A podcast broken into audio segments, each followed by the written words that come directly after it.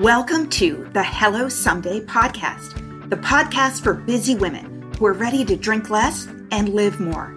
I'm Casey McGuire Davidson, ex red wine girl turned life coach, helping women create lives they love without alcohol.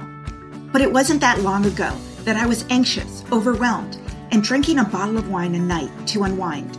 I thought that wine was the glue holding my life together helping me cope with my kids, my stressful job, and my busy life. I didn't realize that my love affair with drinking was making me more anxious and less able to manage my responsibilities. In this podcast, my goal is to teach you the tried and true secrets of creating and living a life you don't want to escape from. Each week, I'll bring you tools, lessons, and conversations to help you drink less and live more. I'll teach you how to navigate our drinking obsessed culture without a buzz, how to sit with your emotions when you're lonely or angry, frustrated or overwhelmed, how to self soothe without a drink, and how to turn the decision to stop drinking from your worst case scenario to the best decision of your life. I am so glad you're here. Now let's get started. Hey there. I've got some big news for you that I have been not so patiently waiting to tell you about. After six months away, my super popular, completely free masterclass is back and it's better than ever. I've been working on it for months, so if you have been struggling to get sober momentum, please go to hellosomedaycoaching.com forward slash class you can sign up for my free training, Five Secrets to Taking a Break from Drinking, even if you've tried and failed in the past. In this 60 minute masterclass, I am going to share with you all the things you need to stop doing because they're setting you up for self sabotage and what you need to start doing instead. I am giving you the steps and the mindset shifts that I go through every day with my private coaching clients, and it is completely free. So, if you are sober curious, if you've been thinking about taking a break from alcohol, this class is going to set you up for success. I promise you, it is worth your time. So, hit pause on this episode, go to hellosomedaycoaching.com forward slash class and save your seat. Well, hi there. Of all the episodes I've done, the next two are the ones I'm most excited about in terms of helping you understand how you can make small changes in your life based on the science of habit and behavior change to let you get out of the drinking cycle and feel happy and empowered and proud of your decision not to drink without feeling deprived or isolated. This episode is all about quitting drinking with identity based habits. And it's to help you understand why we all need to stop relying on willpower and motivation and then beating ourselves up when willpower and motivation don't work to start working with the true behavior change that is long lasting and instead realize that true behavior change is driven by your beliefs and your environment. So I'm hoping that this episode will blow your mind on rethinking your approach to not drinking and also reimagining how you can become a happy and healthy non drinker. Now, I know it's a tall order, but it's something that I've been working on with my private coaching clients for the last two years. Now, if you've listened to my podcast or the free sober coaching audios I have on my website, you know that I've recorded a number of episodes to help you get through early sobriety and address some of the stumbling blocks that women face when trying to change their relationship with alcohol. So, episode two was all about the mindset mistakes that most women make when they're trying to stop drinking. Episode three was all about seven strategies that you should implement to get through your first week without alcohol.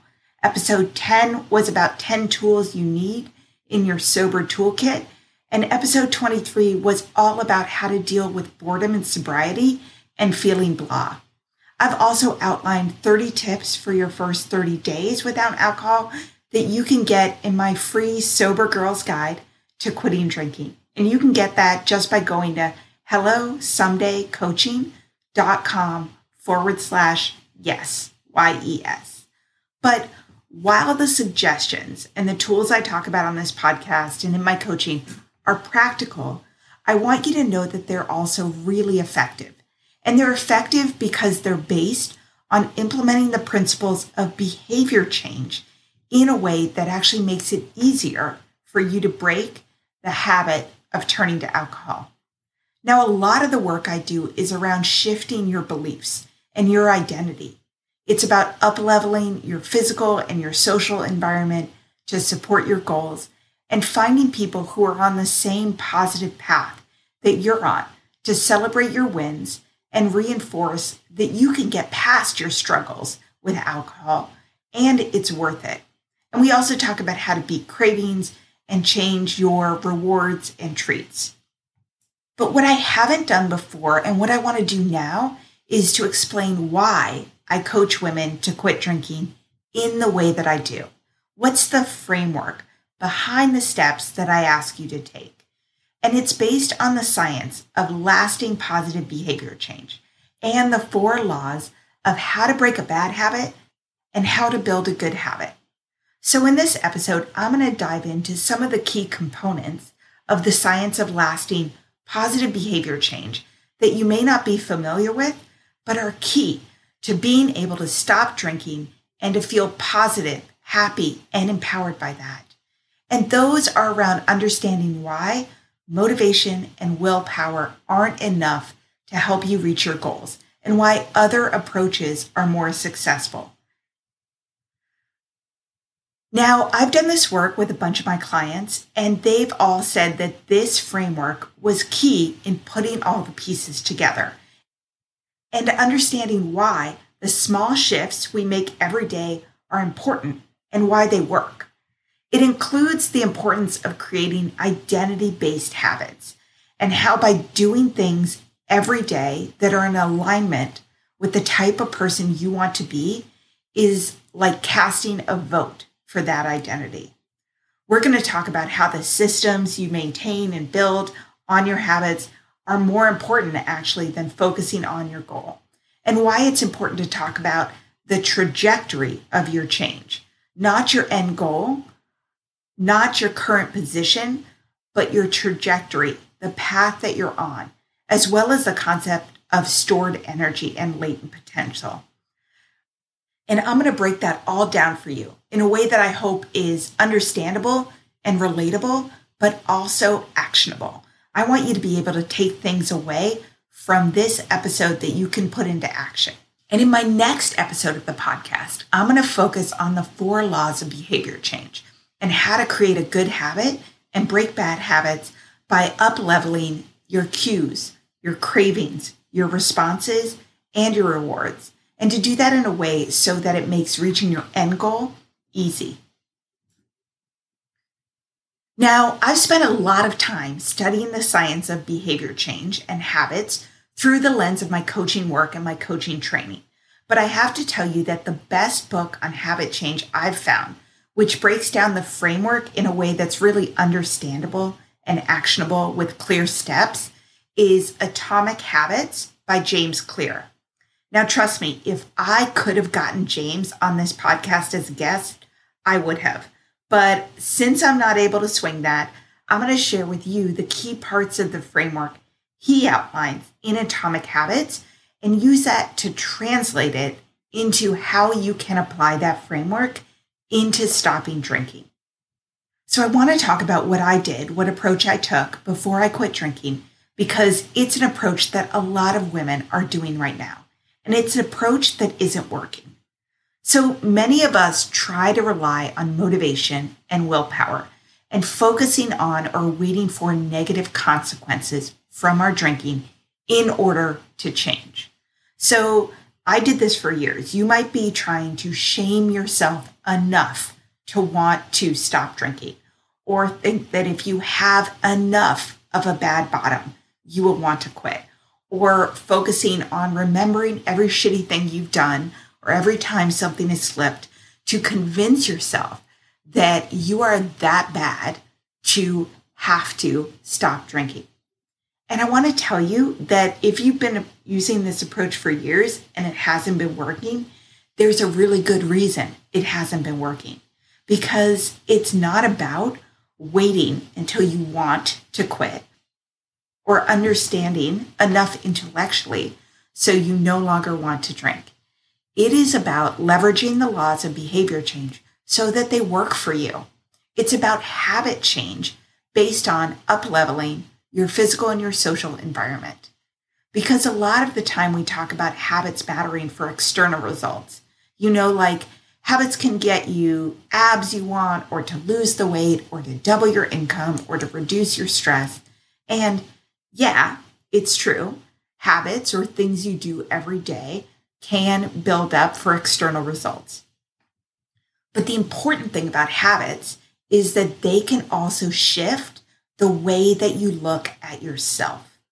And I think that's the real secret that habits, the things you do every day, give you evidence that you are a new kind of person.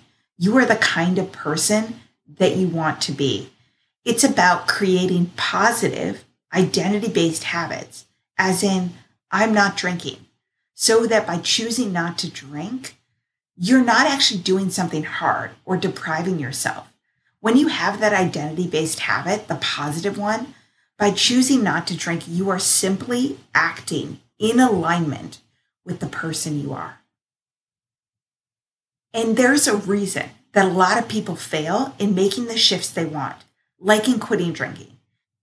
They try to rely on willpower, either positive, what is your vision, or negative, a fear based motivation. And in the long term, leaning on willpower or motivation to reach your goals won't help you create long term change. When you rely on motivation and willpower alone, you're setting yourself up for failure. And you're also going to blame yourself for not having enough discipline or follow through to reach your goal. And that's not actually true. So, in my experience, when I realized that drinking was an issue in my life and I tried to drink less or drink less often or make rules or stop for a while or all those things, I couldn't figure out why I couldn't get my shit together. I mean, I was a doer. I made plans and I executed them. I liked to succeed with hard work. I was a gold star girl. Like I got straight A's and I managed work and home and commutes and daycares and schedules. And I did all those things while drinking a bottle of wine or more a night. But I couldn't drink less and I couldn't drink less often. I could do it for a little while. I could do it for three days, four days but I couldn't do it longer term. And I wondered why I couldn't control my drinking like I controlled almost everything else in my life. It took me a long time to understand that I was making it so much harder on myself than it needed to be. I was going about it all wrong. I was setting myself up to fail for a whole bunch of reasons. But under all those reasons, I was not applying the principles of behavior change in this one area of my life where I was applying them in all the other areas. Now, I'm not trying to say that drinking isn't addictive. Drinking is absolutely an addictive drug that is literally designed to physically make you consume more of it and more often. There are very physical reasons why we want to drink in the first days after we drank last. And Annie Grace explains it really well in her book, This Naked Mind, when she writes The drug, alcohol, creates the low and then deceives its victims into believing that by ending the low, it is providing a high. In This Naked Mind, Annie writes that it's the physical withdrawal that makes it so we're happier when we take a drink, not because drinking makes us happy, but because the drink relieves the withdrawal that the drinking caused. So, yes, hangovers can last up to 72 hours after drinking. And I'm not telling you anything you haven't experienced yourself, that the symptoms are fatigue and weakness and headaches and muscle aches and nausea and shakiness and terrible sleep and all those things. So, there's a reason that you want to drink when you're coming off a hangover, right? You're coming into a low, and only the substance brings you back to feeling normal again. But once that is over, breaking the habit of drinking is also made easier or more difficult based on your social and physical environment. Breaking the habit of drinking is made easier or more difficult by your mindset, by the identity you adopt, and what you believe to be true about yourself. So, alcohol is an addictive drug, but drinking it is also a habit. It's a habit reinforced by society, by the messages that we hear, by our physical environment, and the social environment we live and interact in. For me, drinking was both a habit and a maladaptive coping strategy. I was drinking a bottle plus a night, and it was in my mind making me feel good. It was making me feel good for about two to three hours a day, even though it was making the other 21 or 22 hours of my life force. And drinking is encouraged by society at every turn. We have been socially conditioned to believe that drinking alcohol is a privilege of adulthood, a sign of sophistication and empowerment, a metaphorical shorthand for a good time, and a means to get through motherhood and the stresses of work. We're taught that drinking will make us closer to our friends and our partners that it will make anything a better time, that it'll let us relax or transition from work to home or from kid time to adult time. Alcohol is included at literally every social gathering around us, from dinners to barbecue to sports games to brunches to dinners out. Seriously, lunches, holidays, date nights, work events, you name it. And it's prescribed to us by girlfriends and work colleagues and every place in our life. So it is no wonder that we drink. And then we inevitably begin to rely on alcohol to drink not only when we're at that social occasion, but also when we're home. Because that, being home with the kids after a hard day, doing the dishes, we want that to be fun too. We want to relax after work or after bedtime or to make TV more interesting.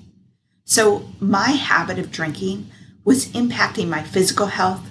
I was waking up in the middle of the night. My eyes were bloodshot. I was dehydrated.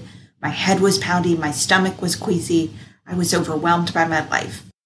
But in addition to the physical health, we can think about drinking and getting out of the drinking cycle through the lens and the science of behavior change and habit change and what works and what doesn't. Because my drinking the opening a bottle of wine each night when I walked in the door from work, the pouring of the wine into a fancy glass, and drinking while I was making dinner and mm-hmm. eating with my family. That was a habit. The reaching for wine when I was overwhelmed and I wanted to turn off a busy mind or make a situation more fun, that was a habit.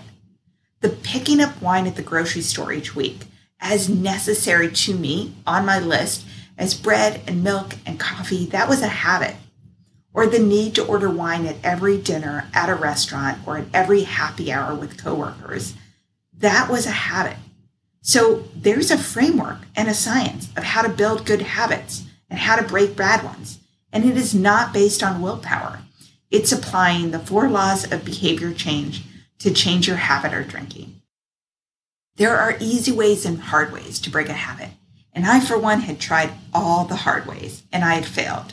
So, what I needed and what made me succeed was to make the habit of not drinking easy or a whole lot easier. There are a whole lot of reasons that it's easy to fall into the habit of drinking, and even more reasons that once you drink, you're drawn back to drink more and more often. There are physical and mental and social reasons. But beyond the physical withdrawal, your habits are formed by cues, cravings, responses, and rewards. And those are subjects that I'm going to dig into really deeply in my next podcast episode, the one that's coming next week.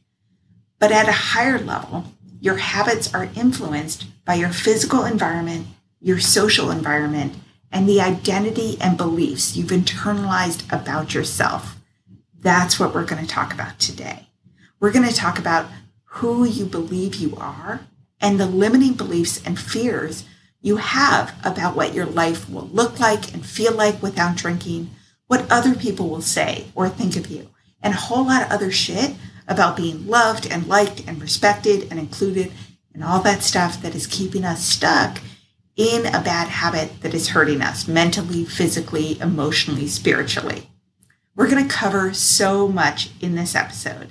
And Atomic Habits by James Clear is one of the most useful and practical guides on how to change your habits. I'm going to link to it in the show notes of this episode if you want to buy it or listen to it, because I know I have many times. But the most important thing, I think, in that book that you can do to apply to changing the habit of drinking is the concept of identity based habits. The central idea here is that every action you take is like a vote for the type of person you want to become. So we all have a collection of identities, right? You might be a mom and a director or a teacher and a sister. You're the wife of this person or in the social circle of this group or an alumni of this school or a member of your kid's PTA. Or maybe your identity is that you're not a member of any fucking PTA. But you've got all these things that are aspects of your identity that you hold. We are not also just the labels that we have. We are also the beliefs that are part of our identity. And sometimes those things build up, right? So you can think, I'm the type of person who finishes what I set out to do. That's a belief that's part of your identity. Or I'm the type of person who doesn't miss workouts.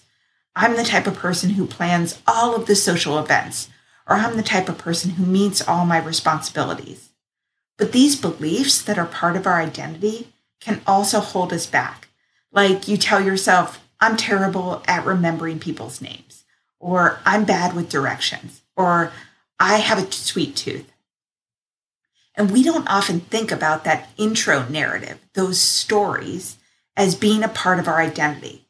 But the more we repeat things, the more they start to take hold and grip into who we are and how we act. That's what shapes our behavior. Behavior and beliefs are like a two way street. And the things that you believe can influence the way you act, and the way you act can influence the things you believe. So, the core argument that James Clear makes in Atomic Habit is that true behavior change is actually identity change. Because once you start to see yourself as a new type of person, then your behavior just follows that. You don't even have to force yourself to do it as much. And you'll actually hear people say this all the time when they go through habit transformations. They'll say things like, Yeah, I don't know. It was hard in the beginning. Like if they started a fitness practice or if they started playing guitar. But now I can't even imagine not doing it. It's just part of who I am. I don't really motivate myself to meditate. I'm just a meditator. And so once people start to assign those labels, I'm a meditator. I'm a writer, I'm a runner, then it becomes so much easier to stick with. You're not even really pursuing behavior change anymore. You are just acting in alignment with the type of person you already see yourself to be. And what works is when that is a positive identity, right? When you see yourself as the person you want to be, doing the things that, that are part of that, just becomes second nature. I love that part so much, I want to say it again. You will be just acting in alignment with the type of person you already see yourself to be. So here's how I applied that to not drinking and turning not drinking from my absolute worst case scenario, like, oh my God, I have to drink less or get a handle on this so that I never have to stop drinking, to now where I am today, where my identity is I'm a person who quit drinking. I don't drink anymore. I am super proud of that. I'm proud of myself. So, because that's my identity, when I don't drink, I'm just acting in alignment with the type of person I already see myself to be. Now, that does not happen all at once. And we're going to talk about how the easiest way to create an identity based habit is to start with small behavior changes because everything that you do is actually casting votes that you are, in fact, the type of person that you want to be. So you're building up evidence that that identity is true so you can believe it. As James says, behavior and beliefs are a two way street. The things that you believe can influence the way you act, and the way you act can influence the things you believe. But he argues that the more valuable and the easier way, and again, I'm all about easy because I have tried the hard, is to let your behaviors drive your beliefs. So the opposite would be the idea of fake it till you make it, right? You're letting your beliefs by your behavior. And if you just believe something new about yourself, you will act a different way. And that's a great short term strategy, but it's not a great long term one. Because if you keep telling yourself something like, I'm a healthy person, but you're not going to the gym and you're drinking a ton and you're eating like crap, it might motivate you on a single day. But in the long run, there's this gap between how you're acting and what you're saying to yourself. And you have this cognitive dissonance, like you don't believe it to be true. You don't have evidence of it. So then you're like, fuck it, I, this isn't working. I'm giving up. I keep saying I'm a healthy person, and yet I keep doing the shit. So I'm going away. But if you go in the opposite direction, and let's say you do one push up a day or the equivalent, and you let your behavior drive your beliefs, you say, well, no, doing one push up isn't going to radically transform my body, but it does cast a vote for being the kind of person who doesn't miss workouts or no, writing one sentence doesn't finish the novel I want to write, but it does cast a vote for the identity that I am a writer. And this is why in the Atomic Habits, James goes deep into the idea that the real goal is not to run a marathon. The goal is to become a runner. The goal is not to write a book. The goal is to become a writer. And once you start to assign those deeper identities to yourself, it becomes much easier to stick with a habit in the long run. And the real reason that habits matter is they cast a vote for being the type of person you want to be. They reinforced your desired identity. And they ultimately offer maybe the best path we have to building up evidence and believing in a new aspect of yourself. So let's translate that into not drinking. So maybe the identity you want is to be a healthy, happy, confident person who doesn't need to drink to have a good time or to cope with life. So with this identity, you look great, you feel great, you're proud of yourself, you have the energy and the drive and the optimism to do exciting things. You are no longer the person who drinks too much and doesn't remember things, who doesn't have an off switch, or who wakes up feeling like shit. You are not that person. The identity you want is also to not be a person walking around feeling like you're in purgatory for the rest of your life for not drinking or feeling like you're constantly wanting to drink or missing out on not drinking. You're not trying not to drink, quote unquote. You're not thinking, quote, I really should not drink, or I should be good and not drink, or I can't drink. No, the identity based habit you want to build is this you are a healthy, happy, confident person who doesn't need to drink to have a good time or to cope with life. Or you are just a healthy, happy, confident person who no longer drinks. So, a central strategy in atomic habits is the concept of how habits actually link up with your identity. And the way I would describe this is any habit you perform is how you embody a particular identity. So every morning you wake up and you make your bed, you embody the identity of someone who is clean and organized. Anytime you write one sentence, you embody the identity of someone who's a writer.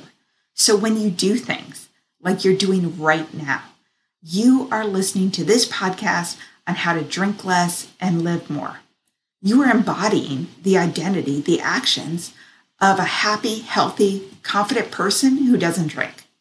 When you take a bath in the evenings, instead of drinking a glass or a bottle of wine, when you go for a hike on Saturday morning, instead of drinking too much on Friday night, you in that moment are embodying the identity of someone who doesn't drink. When you buy all the awesome non alcoholic drinks at the store, and when you bring your ginger beer or your LaCroix to a barbecue, or you buy groovy non alcoholic Prosecco to go to a party, in that moment, you are embodying the identity of someone who doesn't drink. And every morning you wake up without a hangover or you go to sleep with a clear mind, you are embodying the identity of someone who is a healthy, happy, confident person who doesn't drink. Now I get it, right? You're thinking, yeah, when I do the smaller things, when I go to the grocery store and I don't walk down the wine aisle or the alcohol section, or you don't buy alcohol and you buy sober treats instead, or when you log into a non drinking private Facebook group or tell people you're taking a break from alcohol, those things in and of themselves do not make you a non drinker. I get it. That is true. But they do, they do cast a vote that you are putting out there for you being a person who doesn't drink. And it does provide evidence that at least in that moment, you are a healthy, happy person who doesn't drink. So every time you reach for a tool or a connection that helps support you in changing your habit of drinking, you are embodying the identity of someone who doesn't drink, the identity of someone who is healthy and happy, the identity of someone who doesn't check out of their life with alcohol, the identity of someone who is taking care of themselves and is getting unstuck. And it's super important that you give yourself credit for the work you're doing, for all the votes you are casting for your new identity, because they matter. You need to celebrate the small wins. And I suggest to my clients that they write them down to make them concrete. I encourage you to take a few notes each day on all the awesome things you did, the habits you performed that are helping to build you up. Because you're making a million small choices every day that will positively or negatively impact your habits. They'll impact your identity and they'll impact your trajectory. I mean, one of my clients told me she has a friend who always inspires her because her friend is doing amazing things. And she wants to also be the kind of person who gets up and goes and makes the most of life. And we talked about how she should put down a few notes every day about how she actually already is that person. So, for example, when she got up with her alarm and she felt good, when she took a walk in the morning, when she chose not to numb out with wine at night, that's all evidence that she already is the person she wants to be. And it builds up over time.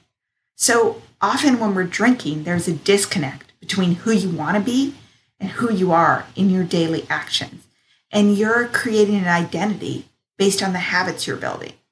So if your identity based habit is, I'm a healthy person with healthy habits, or I'm strong, confident, and happy, or I'm a person who shows up as my best self. I'm a person who gets up and goes. I'm a person who makes the most out of life. I'm a person who's moving towards my dreams. I take advantage of every opportunity. Whatever it is, if you're like me, not drinking is the foundation on which all of those identities are built. Because if I drink, I am not showing up as my best self, either when I'm drinking, thinking of drinking, or recovering from drinking. When I drink, I'm not moving towards my vision or my dream because I'm tired and I'm talking crap to myself and I'm just barely getting through the day. So, whatever kind of person you want to be, adopt that identity. And every time you make a choice not to drink or to cope or have fun or relax or choose an activity that's very different than numbing out on the couch with wine, you are casting a vote that you actually are that person. You are totally connecting to the idea of living life like the person you want to. So you're not faking it until you make it because you're taking actions in alignment with that identity. And you can ask yourself props too. So, for example, with food choices, you can ask yourself, what would a healthy person do right now? or if you're trying to solve a problem, what would a smart person do right now? What would a kind person do right now? What would a forgiving person do right now? So put it out there like, what would someone who's healthy and happy but not drinking do right now? Faced with this social engagement, this boring evening, this crying child, what would that person do? And in Atomic Habits by James Clear, he talks about the idea that if you study biology on Tuesday nights for 20 minutes, you are embodying the identity of someone who is studious. And so think about every action you take as a vote for the type of person you want to become. And the more you take those actions, the more that you perform those habits, even if they're quite small and seemingly insignificant on a daily basis, those are more votes you're casting for being that kind of person. And early on, if you do it the first day of the first week or the first month, no, it might not be enough to shift your self image. But that body of evidence builds up. And as more votes are tossed into the pile, each time you perform that small habit, eventually you have to turn around and kind of admit to yourself, yeah, this is part of my identity. So when I decided that drinking was dragging me down and keeping me stuck and tired and anxious and overweight and unhappy and all the things, the way I started in recovery was with a mindset shift, which was telling myself I am a healthy person with healthy habits, and then looking for evidence of that mindset shift in all areas of my life.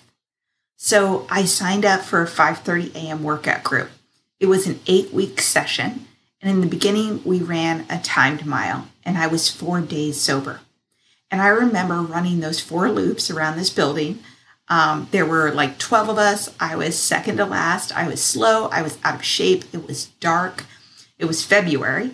And I envisioned myself in eight weeks. And I said to myself, I am running. I'm going to do this. And I haven't had a drink in four days. And in eight weeks, I will be a person who hasn't had a drink in two months and four days. And I kept going back to that class. And every time I got up at 5:30 and I went to the class, it was evidence that I was a healthy, happy person who didn't drink. I signed up for a 10K and I met up with the women at 7 p.m. on a Tuesday night and at 9 a.m. on Saturday mornings. And again, they were all faster than me. But when I showed up there, I was in my running clothes and I stood with them and I stretched my quads and did all the things. And I put on my headphones and I turned on my music and I high fived the coach when I finished my run, even if everybody else did it first.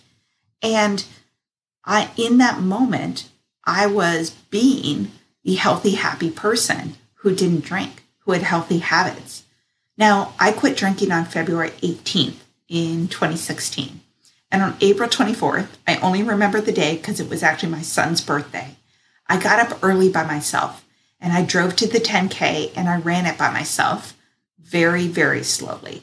And when I finished, I felt great and I drove to the bakery and I picked up my son's eighth birthday cake and I went home. And the whole time I was running, I was slow and tired and really wanted to quit. But I said to myself, I am now a person who does what I say I'm going to do. And the emotion was so strong, I was almost crying. And that identity of I'm a person who does what I say I'm going to do, that was something I never did when I was drinking, right? I would always make promises to myself and then back out.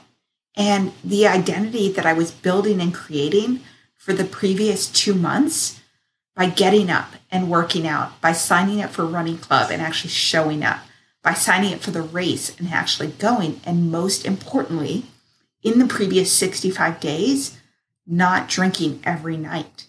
I actually was the person who actually said and did what I said I was going to do. So every action I did in the previous 65 days was a vote I was casting for my new identity. And the reason I was almost in tears when I was running and saying to myself, now I'm a person who does what I'm going to say I'm going to do, was because I believed it it meant so much to me. And think about this in the in the opposite, right? We do this all the time. In the negative, in the reverse without thinking too much about it. So, I don't love to cook. I do it. I'm a mom. Okay, I do it. But I try to keep it super simple, like fajitas and chilies and tacos and, you know, whatever.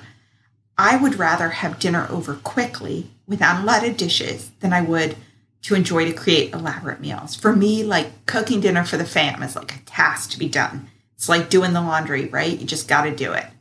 And my identity is not someone who loves to cook. And I've built up a lot of evidence around this, right? If you think about it, I cast a lot of votes with my actions that reinforce for me the identity that I'm not a person who loves to cook. So when I get invited to parties or potlucks or someone has a baby, I literally say to them, I'm not big on cooking, so I'm going to buy a pie or scones or yummy pre made lasagna and bring it to you. That is me casting votes for my identity as someone who doesn't love to cook. My identity is also not someone who bakes birthday cakes. It is not my jam, so I don't do it. When I every time I pick up a birthday cake at a bakery, it's again a vote for me not being a homemade cake baking mom. I'm also not a crafty mom. I'm not a let's dye Easter eggs mom. I do hide them though. I enjoy that. I'm not a decorate for Halloween mom or make a kid's costume mom. I do buy awesome costumes on Amazon and I like following the kids around when they're trick or treating. But I may decide at some point to change those identities, but I am totally okay with those identities right now. But the point is that every day I do things like going out to buy food to bring to someone or offering to pick something up rather than making it homemade. That's a vote that I'm casting that is reinforcing the identity I've adopted. So I believe it, right? So by going to running club, by wearing the spandex and the running shoes and the gloves in March, that was a vote for myself as a healthy person with healthy habits going to bed early so I could wake up at 5:30 to work out was a vote for me being someone who exercises. And running that 10K, however slow, was a vote for me being someone who does what she says she's going to do. So here's what I want to tell you. By buying non-alcoholic beer or by buying LaCroix, by texting friends who might be coming over to your home and saying, Hey, I'm not drinking right now, so I don't have wine or beer here, but I'll have tons of LaCroix and ginger beer and sparkling water. If you want wine or beer, BYOB. Those actions are a vote that you are casting for the identity of a healthy person with healthy habits who doesn't drink. And here's the point with that evidence, your identity begins to shift. The point of this way too long story because I'm sure that you really don't care that I don't love to cook or decorate for Halloween or that I joined a running club is the same principles. They can be applied to casting a vote for your identity as someone who doesn't drink or reinforcing what we tell ourselves in reverse. So I used to tell myself, I'm someone who loves to drink. I'm a red wine girl. I have no off switch. I just drink a lot. That's who I am you are reinforcing that identity with your thoughts and the actions you take. So you can make this principle for behavior change work for you and the healthy, happy life you want to build, or you can make it work against you. So after the concept of identity based habits, the next thing that's critical in making quitting drinking easy or easier is to take a look at your social environment and that means the people and the messages and the media that you surround yourself with, as well as your environment. And I want to talk about both of those next. Because it's one thing to get started with a habit, but something that a lot of people struggle with is continuing with the habit after the initial surge of motivation and willpower are depleted. And we all see this, both with our t- attempts to stop drinking and sometimes with workout routines and diets, you get about three weeks in and you say, screw it, right? The second part, which is how do I stick with the habit? How do I maintain consistency? I mentioned in the beginning of this episode that a lot of us beat ourselves up about not having enough willpower or determination or follow through or think that we're weak or undisciplined. And that's because we're trying to rely on willpower and motivation alone we're basically setting ourselves up for failure. Because according to all the research on habits and behavior change, willpower might be able to overpower your environment for a day or a week or an hour, maybe a month, maybe. But in the long run, your environment almost always wins that battle. And I want to say that again. Willpower can overpower your environment sometimes for a few days or a few weeks. But in the long run, our environment almost always wins the battle. And one of the biggest elements of that is not only our physical environment, right? The drinks in your fridge, the lack of alcohol in your shopping cart, the visual reminders on your bulletin board. And by the way, I'm a huge fan of bulletin boards, and I'm going to have a podcast on them and why they matter and that how they can help you in a couple weeks to get ready for the new year. But environment is important, but also your social environment is super important. And the truth is that as humans, we all have a deep desire to belong, to be loved and supported and praised. And usually we're praised and supported and loved for habits that go with the grain of the people we surround ourselves with. So all of us belong to multiple groups, right? Some of them are large, like what it means to be an American or from your state or from your town, what it means to be in your family, and what it means for you to be a mom or to not be a mom or to work at your company or to work in your field, your profession. Some of them are small, like what it means to be a neighbor on your street or a member of your local workout group or a volunteer at your elementary school an alumni of your school, a member of your book club, a member of your social circle, right? Those areas are all groups we belong to. And again, we're usually praised and supported and loved for the habits that go with the grain of the group we're a part of. And all of those groups have a set of social norms, like a set of shared expectations for how you act in that environment. So when your behavior goes with the grain of those expectations, those habits are really attractive because they're a signal to other people like, hey guys, I fit in. And when you go against the grain of social expectations, they're really unattractive to form. And I'm saying this because most of us surround ourselves with drinkers, right? we're drinkers, it is very possible that our spouse or our friends or our family are also big drinkers. So you've got to have a lot of courage to branch out and to adopt a habit that goes against the grain of social expectations. And you're probably going to be able to do that once or twice. But if you're running against the grain of the group all the time, it's really hard to stick with that. And if you're like most people, you have two choices, right? You choose, hey, I get to have the habits that I want to have, but I'm not a part of this group. Or I can have the kind of habits that I don't really want to have, the ones that pull you down and make you anxious and depressed and gain weight and feel poorly about yourselves, but at least I get to belong and fit in. It's super sad, but most people would rather be wrong with the crowd than right by themselves. And most people choose belonging over loneliness. So when we talk about social environment versus willpower or motivation, the truth is that the desire to belong often overpowers the desire to improve. And this is a struggle for a lot of women I work with who know drinking isn't working for them, but their spouse drinks and misses their drinking buddy, or their friends all drink and keep telling them that they're overreacting, they don't have a problem, they should just stop being so hard on themselves. And these people subtly sabotage them and give them negative feedback for being a healthier human being who's trying to improve themselves. And because although they love alcohol, it makes them feel like shit over and over again. So here's the punchline if you want good habits to stick, you need to find a group that has similar goals and values. Now, this does not mean that you can't be a part of or still have fun with or still hang out with your husband and your friends and your family. But here's what it does mean you need to find and join a group where your desired behavior, for example, not drinking, is the normal behavior because it's normal in that group. And then it's going to be very attractive for you to stick with that habit and maintain consistency over time.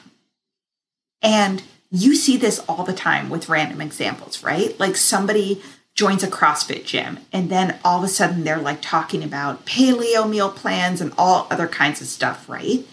And they actually pick up these other habits and behaviors because they're in a group where this type of behavior is normal. People are doing it, they're talking about it, they're like, Ooh, I want to try that. That was awesome. We soak up the other habits of the groups that we're in. So we all have multiple groups we're part of right now. It is important when you are trying to change a habit because willpower and motivation will only last so long when they come up against social and environmental friction. You need to think carefully about the group that you're in, the people that you're surrounding yourself with, and the media you're consuming so that if their habits are what you want, if their lifestyle, their health, their optimism, their motivation is what you want, their normal habits can become your normal habits, right? It's hard when you're trying to make something standard and reliable in your life, but everybody around you doesn't have that same goal. And again, this does not mean that you need to abandon your spouse or your friends, right? My husband still drinks. Most of my friends still drink. My family drink. But it does mean that you need to edit consciously the inputs and influences in your life. So you're also surrounded by messages and exposed to ideas and positive reinforcement that let you soak up the habits and the mindsets that will make you the healthy, happy, positive person you want to be. So, say all your friends drink and say your spouse drinks in your family. You can absorb and surround yourself with messages that make your habits easier to stick with through books, through online groups, through workout groups. I wanted to uplevel my mindset. So I actually love Jen Sincero. She wrote all the You Are a Badass books. And I listened to her books on audio when I was driving around, when I was going for walks. I just was like, yeah, I want to have more courage. I want to be a badass. I want to say I'm going to do things and actually do things in my life. And by listening to her, I had her voice in my head, right? It's about also unfollowing social media that are big drinking triggers and friends, right? Do you know this is insane? There are 5 million people, 5 million, who follow the Facebook group Mommy Needs Vodka.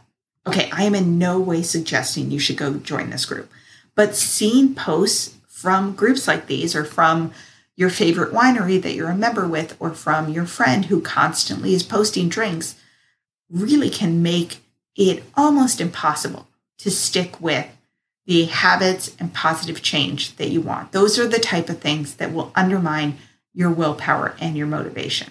So you might find yourself facing quite a bit of social friction to get your habit to stick. And that's something I also talk about with my clients when they're quitting drinking. It's funny, but the people you would expect to be the most supportive of you making changes to make yourself healthier and happier and have a better quality of life are often the people who push back the most. And that's surprising. I'm thinking of your spouse, your best friends, your families, and it's interesting. But a lot of times you can't opt out of the social group that you're closest to, right? You're married to them, you're related to them, you're parenting them, and you love them, right? But you can add to your social groups. So having those spaces, whether it's, you know, a yoga studio, an online community, a digital space, having a sacred space where your desired behavior is normal, whether it's in screen or in person, that's crucial, right? You need a tribe that gives you lots of signals and feedbacks and saying, hey, you're on the right track. You're not crazy for doing this, or you're not crazy for thinking this way. You are a rock star. You are awesome. Try this, try that, keep going. It's so valuable to help you keep supporting your goals and continuing. All human beings like feeling praised and rewarded, and whatever actions we take that feel good are followed by feelings of positivity and pleasure and enjoyment. Those are the behaviors we're more likely to repeat in the future. So I often, and I'll put in the show notes of this episode, I have a guide to my favorite private free Facebook groups for women quitting drinking. One is called the BFB and one is called She Recovers Together. There are a lot of other ones I love as well, but I like to start with two. There, I have a guide to finding them and joining them. I'll put it in the show notes of this episode. But as part of exploring habit change, it's so important to look at adding to your social environment and the messages you consume where not drinking, the habit you want to reinforce, is celebrated and positive and not undermined. So if you have a partner who drinks, or a family that pressures you to drink, or friends that discourage you from making healthy changes to eliminate alcohol, the other thing you do, need to do is to not only add to your social influences and minimize the ones that undermine your habits that you can, but also talk to your partner and your friends about what you're doing and what you need from them. Now, those people do not have to stop drinking, right? They just don't. And often it's almost impossible to ask them to stop drinking, or you don't want to anyway. But I think about not drinking and communicating that like if you were to decide to become a vegetarian or run a marathon. So, if they are big drinkers, it's important, especially for the people you live with, to have a conversation and communicating something like, Hey, I'm not expecting you to do this with me, but I want you to know that making this change is going to require some effort for me. And I'm not asking you necessarily to change too, but I am asking you not to sabotage me. Like, do your best to support me or try to create a space where I can do this you can ask the people you love and your friends and the people you live with to not add friction to the change you're trying to make because it's hard enough on your own. And you can be specific about what you need because they won't know. So for me, my husband would often be at the grocery store and just buy me wine because he knew I liked it. He thought he was being sweet in the same way that I think I'm being sweet when I bring him coffee in bed in the morning. So I needed to tell him not to do that. So I needed to tell him, hey, babe, I'm trying not to drink or I'm not drinking for 100 days. I need you to please not buy me wine when you're at the store. I had to tell him that I needed not to have wine in the house, that we needed to gift or give away or get rid of the bottles we had. Because if you have wine in your house, it will be harder for you not to drink. I tell clients to get specific with their partners, like to tell them that, you know, what you could do for me is cook dinner in the early days or let you go for a walk or run in class in the evening to change up routines, to get away from triggers or to be able to leave the house on a Saturday afternoon for a couple hours, right? To change up routines that are triggers you to drink. You may need to tell your spouse, like to say, Hey, I'm making this really healthy change for myself so I need your support. You don't have to not drink with me, but I would love it if we could have no wine in the house. If I could go to bed early so I can get up early. If you could deal with the kids in the evening so that you are not aggravated and annoyed, or just be okay with you turning down social events for a while or not hosting people over. So, having an open conversation can be super helpful to just get everybody on the same page. Like, hey, this is important to me, and I want you to know that too. And if you could support me, that's great. That's social environment. We talked about identity change, social environment, and the last piece I want to talk about right now is environmental design. So, redesigning the way your environmental spaces are laid out changes the amount of motivation you need to perform a habit. So, for any example, so people feel like they watch too much TV. But you walk into any living room in America, and where do all the couches and chairs face when they face TV? Like almost always they face the television, right?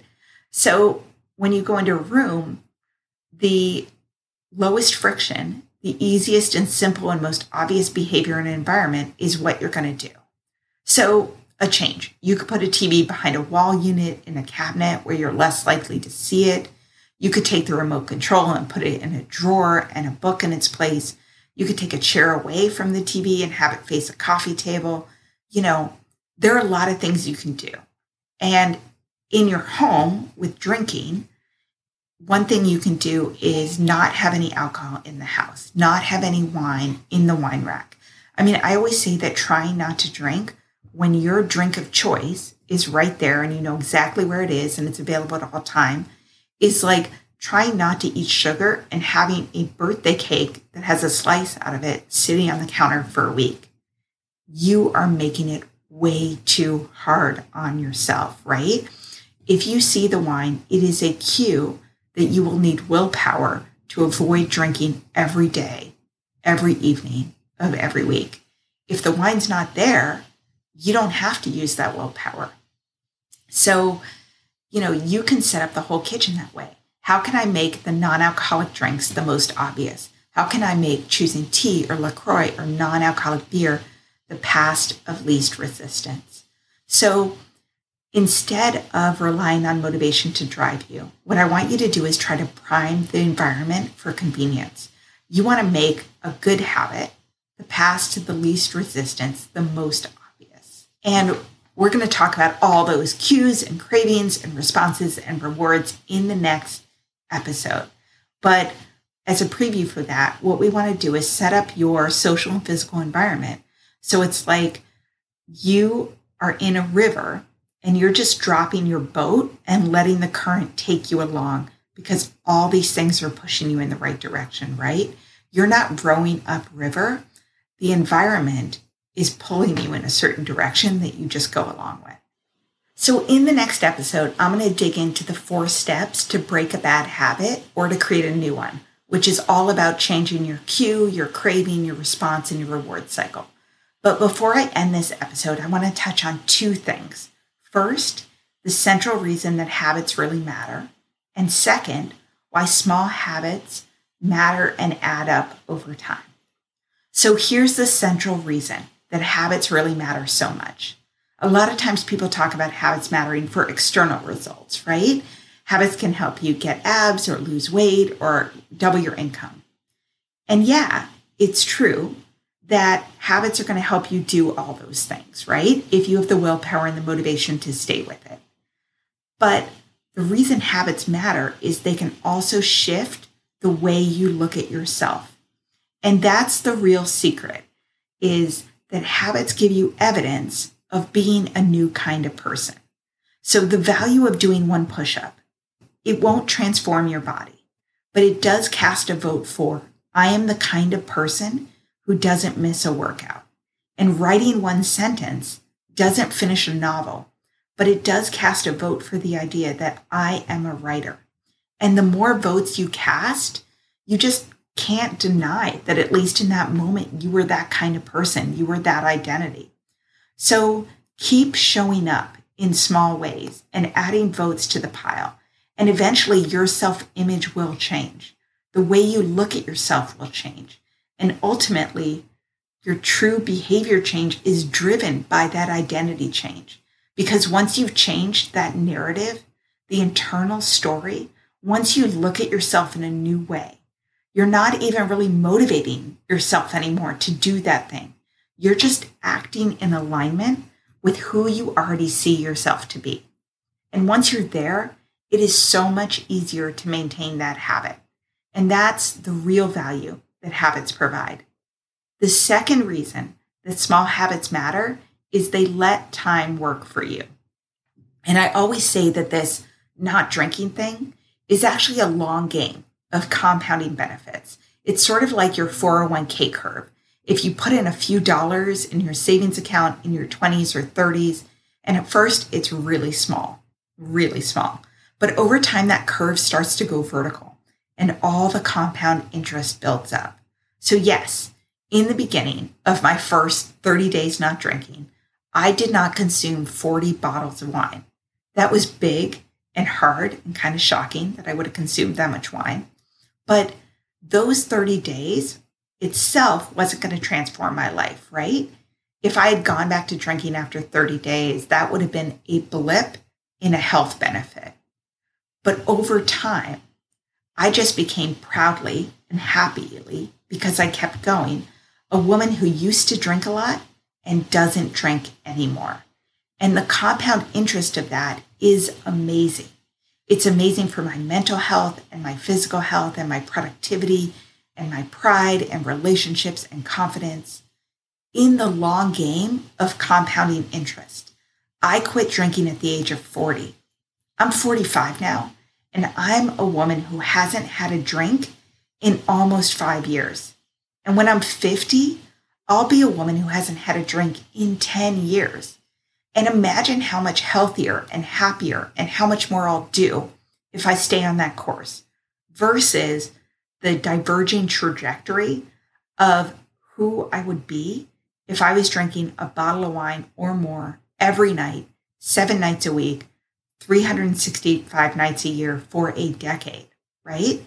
Those trajectories are night and day. So imagine what your trajectory would be for your body and your mind and your career and your relationships if you assumed the identity of being a person who didn't drink and then did the things daily that are things that someone who didn't drink did, not in a punitive way, not in a my life sucks way, in a way that's like, this is what a healthy and happy and confident person who doesn't drink would do. I would listen to the podcast. I would post on the groups. I would go for a run. I would join this group where alcohol is not a focus. I would bring my own drinks to the barbecue or whatever it is. And the beautiful thing about habits, about shifting your habit from someone who opens a bottle of wine every night to someone who opens a ginger beer or a LaCroix, of shifting your habit of boozing on a Friday night to going on a bike ride on Saturday morning, of shifting your identity from being a red wine girl like I was to being a woman who used to drink but quit that shit because I feel better without it, is that you let time work for you. It's a long game of compounding benefits. Or as James says in Atomic Habits, self improvement is the compound interest of the things you do every day.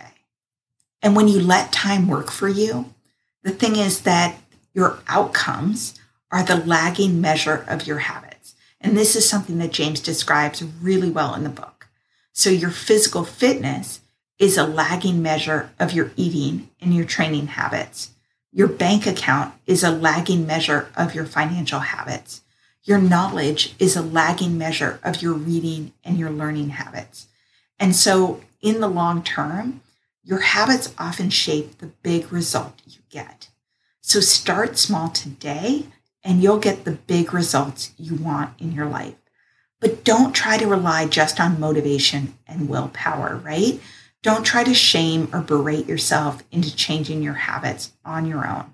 Instead, envision the type of person you want to be and what she would do. And then start casting votes for that person you want to be with small acts and expand your social and your environmental influences to people who think that not drinking is a great idea and will cheer you on and encourage you on the path. And also refine your environmental cues, right? Get rid of the wine on your counter. Talk to your friends about, you know, they don't have to do this with you, but just try not to sabotage you as you do this. And going back to the core argument of James Clear in Atomic Habits, true behavior change is identity change. Because once you see yourself as a new type of person, then you don't even have to force yourself to do the thing as much anymore. You can just ask yourself, what would a happy, healthy person who doesn't drink, what would they do in this situation? What would a happy, healthy person who doesn't drink, what would they do on a Friday night or on a Sunday morning? What would a healthy and happy person who doesn't drink, how would they cope with this trigger? And you can think about up leveling or adding to your social environment, your social influences, you can look at the environmental design around you in your home and, and just be honest about whether it's making it harder or easier for you to succeed in your goals. Now, in next week's episode, we're going to talk about diving in to put this all into action on a deeper level and looking at breaking a bad habit and how to build a new healthy habit by changing your cues, your cravings, your response, and your reward cycle. And if you haven't read James Clear's book on atomic habits, definitely grab it. It is a good one. Thank you so much. Thank you for listening to this episode of the Hello Someday podcast. If you're interested in learning more about me, the work I do, and access free resources and guides to help you build a life you love without alcohol, please visit HelloSomedayCoaching.com. And I would be so grateful if you would take a few minutes to rate and review this podcast so that more women can find it and join the conversation about drinking less and living more. Oh, hey, it's Erin. And I'm Michaela, and we're the hosts of the Two Sober Girls podcast, and we are on a mission to spill the wild truth about sobriety. Forget the rose all day cliche. Sobriety is flipping amazing. Absolutely. It's not just about quitting the drink, it's a gift you give yourself and your loved ones. So, what are you waiting for? Break up with that old toxic relationship with alcohol and let us show you the possibilities. And here's the thing everything your precious heart desires becomes way easier without the influence of alcohol.